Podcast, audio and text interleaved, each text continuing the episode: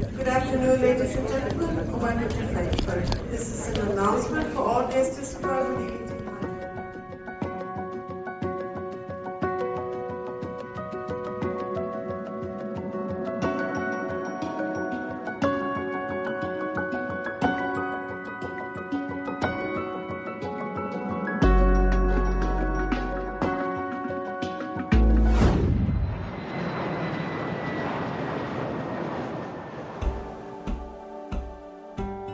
欢迎来到呃相遇赛的 Podcast，这是相遇在一五三巷。那我们上一集聊到的是 University Cafe 的故事，创办人 Timothy 他小时候的家，把它变成了一个啊、呃，现在有青年伙伴可以聚集在一起的公益空间。那其实录完之后，有一些朋友们就有回想说，哎，那个公益咖啡计划到底是发生什么事情？怎么会有人想要做这样子的事？那我们今天其实就邀请到了两位啊、我们公益咖啡师，一位是 Eric。Hello，大家好，我是 Eric。然后还有一位是 Thomas。大家好，我是 Thomas。Thomas 跟 Eric 加入我们这个公益咖啡的计划，大概加入了半年多的时间，从三月认识，然后一直到呃今天这样，然后也驻点了，其实蛮长一段时间。你们现在平常有一份工作，那下班来做这个公益咖啡师，这样子的一个生活转换以及这个生活上面的选择，让你们就是一步一步的去呃走到了今天这样。Thomas 是在生技公司上班。然后 Eric 是在金融业服务这样子，所以呃，两位平常都是穿着西装，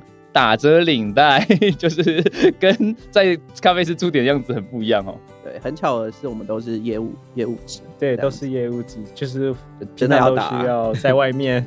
跑来跑去，嗯，要穿衬衫的人。我发现就是说，呃，台湾就是很多人在介绍自己的时候啊，呃，以大学生他可能就说我是念什么科系的，你什么学校什么科系。那出了社会，可能就说我是在哪一个公司的哪一个部门的哪一个职位上班，就好像大家的介绍自己的方式都还蛮，就是很高比例都会变成这样。可是呃，最近有越来越多的趋势是，呃，很多人开始在讲完前面的东西之后，会接着说自己可能是兴趣啊，或是一个下班后很重要的事情啊，可能写小说啊，或者是呃会喜欢去看剧啊，写艺评啊，写电影的那个评论，还有人喜欢。你们是冲咖啡，那像我有些朋友喜欢去跑酒吧啊什么的，好像这样子的一个呃分享自己下班后在做的事情，这种 me time 就是很像那个欧洲很流行的 me time，就属于自己时间的自己的样子，越来越浓厚。我不知道你们有没有身边朋友会有这样的感觉吗？还是说，或者甚至是这件冲冲咖啡的事情对你们来讲也算是一种 me time？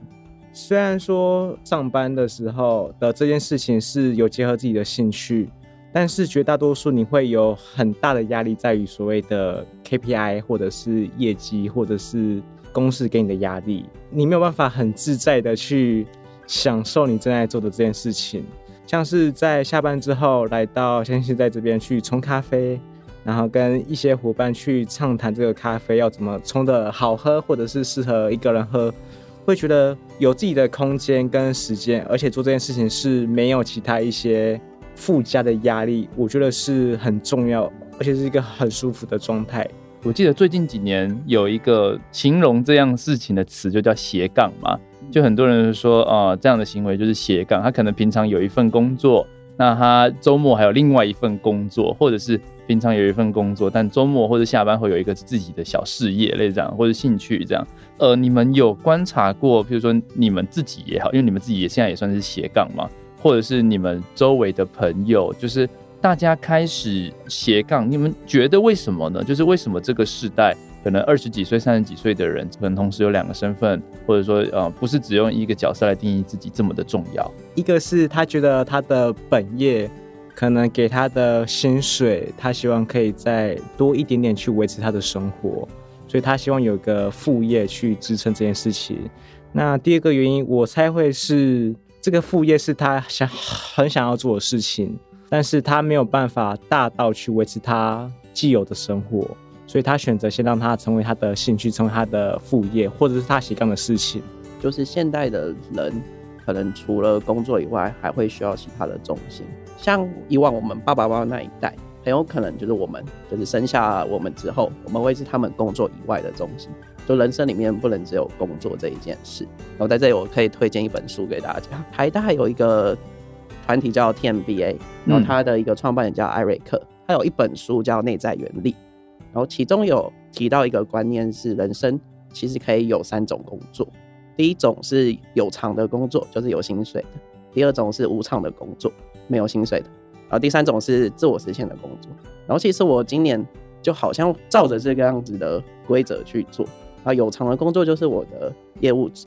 然后无偿的其实就是在相信是在这里做公益咖啡师。然后自我实现的话，就是我自己有在。经营自己的部落格这样子。哦，那些咖啡馆教我的事，那个部落格名字是那些咖啡馆教我的事。对，这件事情好像已经慢慢的呃变成了可能，而且 Thomas 你刚刚提到一个蛮关键的点，就是说呃可能在爸爸妈妈那个年代，他们下班后的重心就是他们的家庭，可是某种程度上也可能是因为那个年代的人结婚还算比较早，或者说我们这个年代的人结婚真的比较晚，下班后的生活重心其实这个需求可能从古至今一直都存在。但是呃，现在因为变得比较碎片化，或者是变得比较各式各样子的活动化、身份化之后，怎么样子去找到一个那样的重心来啊、作为自己下班后人生很重要的一个指标，就变得好像变得非常非常重要。当然，因为可能上班的时间也变得更长了啦，像你们都上班的非常的晚嘛，我记得 就是加班都是没日没夜的，可能也很难有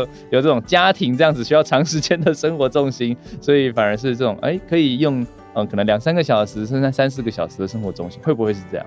我觉得是哎，因为上班十到十二个小时结束之后，回到家可能就是想要放松，但是如果直接接着睡觉，好像就只剩下上班及睡觉，好像人生要继续往下过吗？对对对，所以才会再额外多一个或两个，或是更多一些额外的事情想要去做，所以进而创造所谓的斜杠，或者是去发展自己的兴趣，去抒发白天那十十二个小时所产生的压力。大部分的人回家可能就是看看 YouTube 啊，或者是画画 IG 或者短影片等等。当他们可能做久了，开始有点腻了之后，他们可能就会去想说，是不是有什么其他的事是他们可以在下班之后去做的？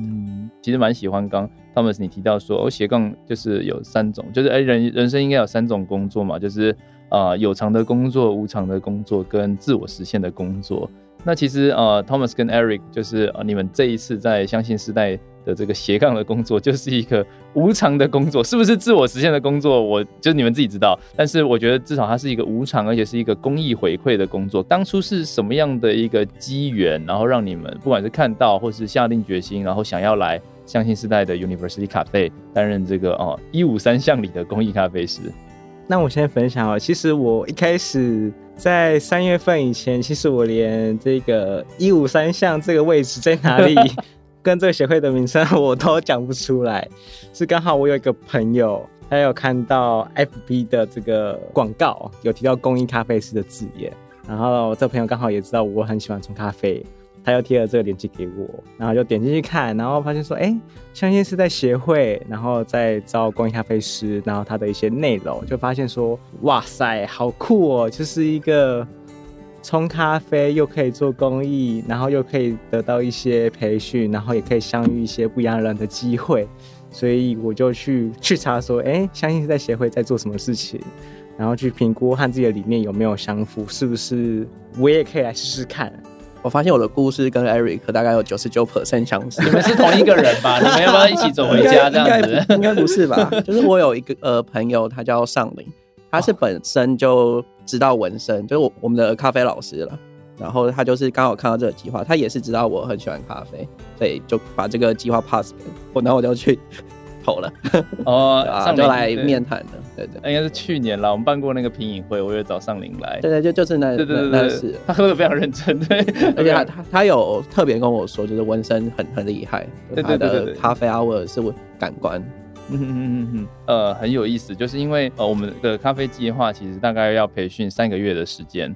这三个月时间其实是需要大量的练习的，因为我们老师其实是把价值大概十来万的那种课程内容浓缩起来，然后一个礼拜要呃很多的时间上课，上完课之后还要大量的练习，然后练习完之后还要考核，考核通过才可以成为那个公益咖啡师，然后成为公益咖啡师之后之后要驻点一段时间嘛，这样子，这个流程其实是。蛮大的 commitment 的，其实我们就是相信在协会的伙伴自己看都觉得说，还蛮佩服大家，就是可以 可以那个撑下来，而且不能说撑下来，而且其实好像又在过程中找到一个呃成就感这样。你们是啊、呃、正式版的第一届公益咖啡师的计划的学员嘛？那来了七十个申请者，这样，因为真的申请很多，那呃老师也没有办法教这么多的学生，所以哦、选了六位这样，刚好你们都是假日班的同学。那其实，在这一次申请者的伙伴中，就有一些是在咖啡厅工作了，也做到很厉害，连锁咖啡厅工作做到店长啊，做到什么店经理啊这样子，然后管很多个店也都有哦。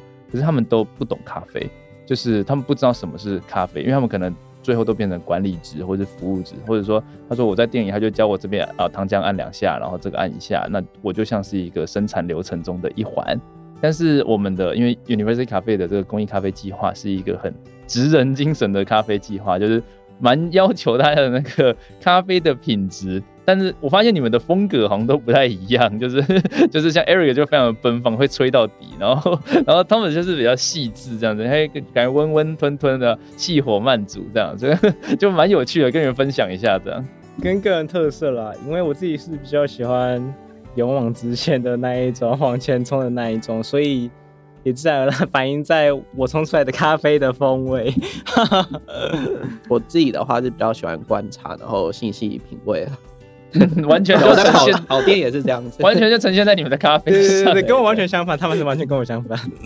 所以这就是刚刚他们说有百分之九十九跟你相似，那个一趴跟你相反的，就是在这里。而且其实我们还蛮多人喜欢的是，希望可以收集到所有的咖啡师，因为我们这边呃驻点排班的咖啡师，公益咖啡师其实蛮多的，有六七个嘛，现在有六七个。然后之后也会有蛮多人就是陆陆续续加进来。我发现说有人就是喜欢呃，他想要每一个咖啡师都有喝到他的咖啡。那不太容易，真的不太容易，可以做到这件事情的人不太容易的。毕竟平日假日都都不太一样，对对对对对对，都要来，对对对对对对对。那 Eric，我想问一下你，就是你刚刚有说有一段自我怀疑的过程，就是说可不可以在三个月的时间内掌握咖啡？而且以前你是玩手冲嘛，然后那时候是兴趣，可能一天就冲了一把两把，然后自己喝开心这样子，没错，变成。一天要冲无数把，然后要每一把都是高品质，然后要不是你喝开心，是大家都喝的开心。对，因为以前自己玩业余的，自己冲就是可能身旁有一两个朋友有兴趣，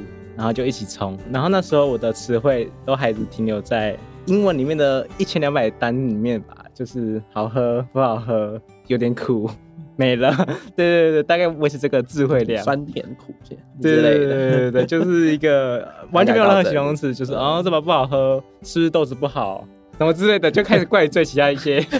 有的没的。但是来到这边上完课，然后发现说，哎，原来咖啡的手冲啊，不管是手冲还是拉花，还有那么多的东西可以学，你也会有个对象可以去学习，然后一起来。Program 的伙伴也都可以做询问，下班可能七点八点，然后到协会的时候已经九点了，然后就会一起练手抽，练完之后还要收拾，可能结束的时候 maybe 都十二点，有时候再硬一点，可能到一点两点，但是隔天我我可能八点就要到公司了。然后可能我回家的时候已经快三点了。这些一起来参加的伙伴，他们愿意一起留到这么晚，整个是有动力去持续经营自己。然后在这个过程当中，也会去收获很多额外的东西，可能是朋友之间的友情，然后咖啡的知识，然后也会去上谈一些未来自己的规划之类的。我觉得有很多附加的价值存在。我觉得一个人跟一群人。就是练习，可能像手冲上，在手冲里面就有一个叫感官体验，可能会需要去描述说它跟我们以前吃过的记忆中的味道，嗯，对，可能是像苹果的味道，或者像橘子的味道等等。然后每个人的他的可能记忆库都不太一样。对，因为我们在喝咖啡的时候，有时候都会有一些形容词，什么什么这个喝起来有龙眼干的味道，然后这时候对我来说，龙眼干是什么味道？芭乐干、香蕉干这些我都没有吃过。他有一次很有趣。我就去全联去扫了一波各式的水果干 带回来，大家一起吃。哦，原来这就是香蕉干的味道，巴乐干是这样啊，还有酸梅，对对对，就很有趣，而且又可以跟大家分享，重新定焦那个味道。对，就是真的很有趣，而且好像过程中因反而因为这样会比较有默契哦，就是尤其在驻点啊，或者在之后有些需要一起默契的配合的时候，会因为。刚开始这个计划一起去练的时候，其实会没有很想要去练，因为 伙伴们都还不认识，而且刚好都是男生。啊，没有啦，开一下，开一下啊。对，我们下一届都是女生了，好不好？有一个只有一个男的这样子，你可以因为下一届的时候来练。都还没有那么熟，然后你就会觉得说，可能我要骑车二三十分钟到这个地方，然后练完要收拾，然后又回家，就会缺少了去的动力。然后可能和伙伴们约了几次，开始渐渐熟悉之后，然后就会有想要去的动力，因为你知道去的这一趟，虽然下班刚下班很累。但是你不只可以冲咖啡，你还可以找你的伙伴去聊聊身旁发生的事情之类的，会有额外的动力去做。所以我觉得有伙伴一起去做想要做的事情，真的有差。我觉得是会去聊聊自己在工作上遇到的问题，像是我自己在金融业，他们是在生技业，我们会面临到的工作困境，不管是软的还是硬的，其实都不太一样。然后又因为刚好是不同领域，而且不同公司，所以在交流上也不会有过度的防备，所以反而他们是可以更更很 real 的跟我分享他觉得的看法，然后我也会很 real 的跟他分享我发生什么事情。跟自己工作切开的人，然后你可以跟他讲这些事情，真的是还蛮幸福的一件事情，就有点像是倒垃圾，但是这个垃圾桶他不会去把垃圾吐出来。反正这个过程中，因为不是只有咖啡的练习，还有咖啡的互动啊，伙伴们也给了一些 support，而且不是只有他们什么，还有很多啊、呃、彼此之间的一些督促啊，彼此之间的勉励。你觉得让你们这样子鼓舞起来，你们的那个动力是什么？你们自己觉得？像我自己就是喜欢驻点那时候的，就是跟朋友分享，或者跟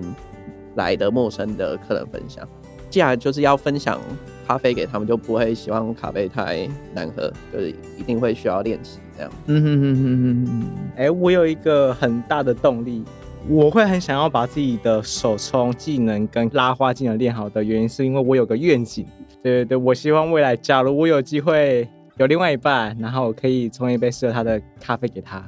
虽然这个愿望还没有实现。这一点也是一直支支持我在做这件事情，因为我知道我正在为了这个目标而做努力。呃，因为考核其实是蛮困难的，以对完全不了解咖啡的人来讲，那其实是需要一定的水平嘛，就是因为这是一个职人咖啡，而且都是精品咖啡，所以。呃，我们老师啊，还有我们也会希望说让，让呃来的人，虽然这是一个公益计划，但也希望来的人喝到的咖啡品质是好的，就是那个呃这个计划一开始的初衷。而且我感觉就是你们通过之后，在驻点的这一段时间，其实还蛮常自我练习的，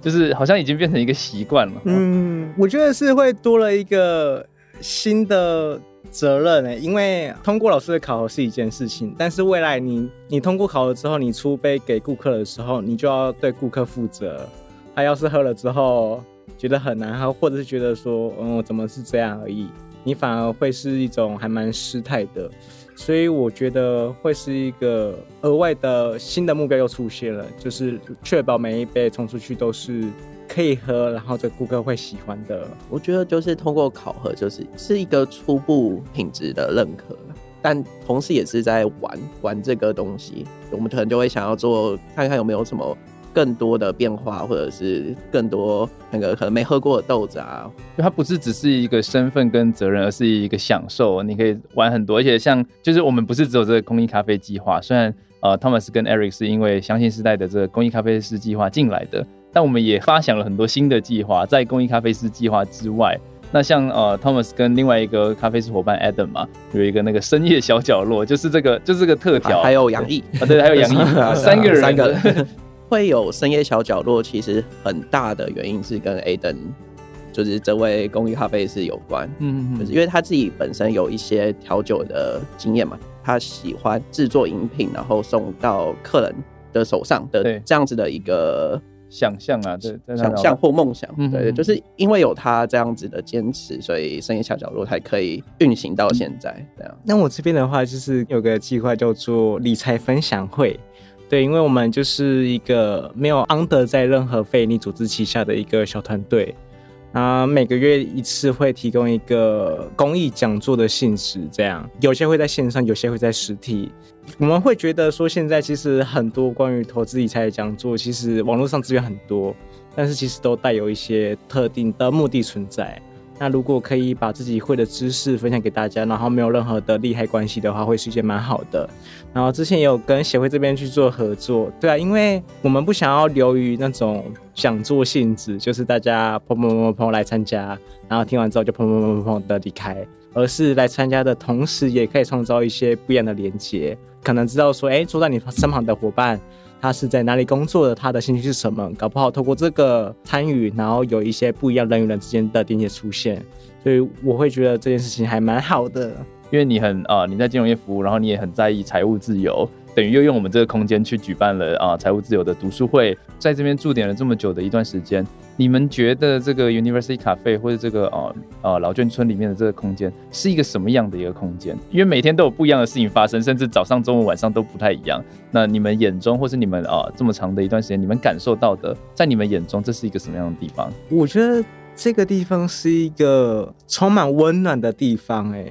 它不是为了特定的公事来，而是一个想要一个放松，想要有个空间可以坐下来喝个咖啡，可能可以做自己的公事也好，或者是和朋友相约在这边闲聊也好的一个地方。所以我觉得这个空间带给我的意义，它可能是一个想要放松也好，或者是想要忙公事也好，都有一个安下心来去一个相处、一个放松的地方，这样。跟大家推荐一本书，同时也是我们相信时代在今年的一个读书会的选书，它叫做《开一家鼓励交流的社群咖啡馆》。相信在这个空间，其实就是像书中描述的社群咖啡馆一样。然后我那时候也很压抑，这个空间跟我当时想做的事非常的相似。推荐序上有一个是台东长滨那边有一个独立书店的老板，鼓励大家一件事，就是想要让一个社区活络起来。其实就是可以开像这样子的一家店，呃，像礼拜五是那个眷村的长辈的社区咖啡日啊，他们就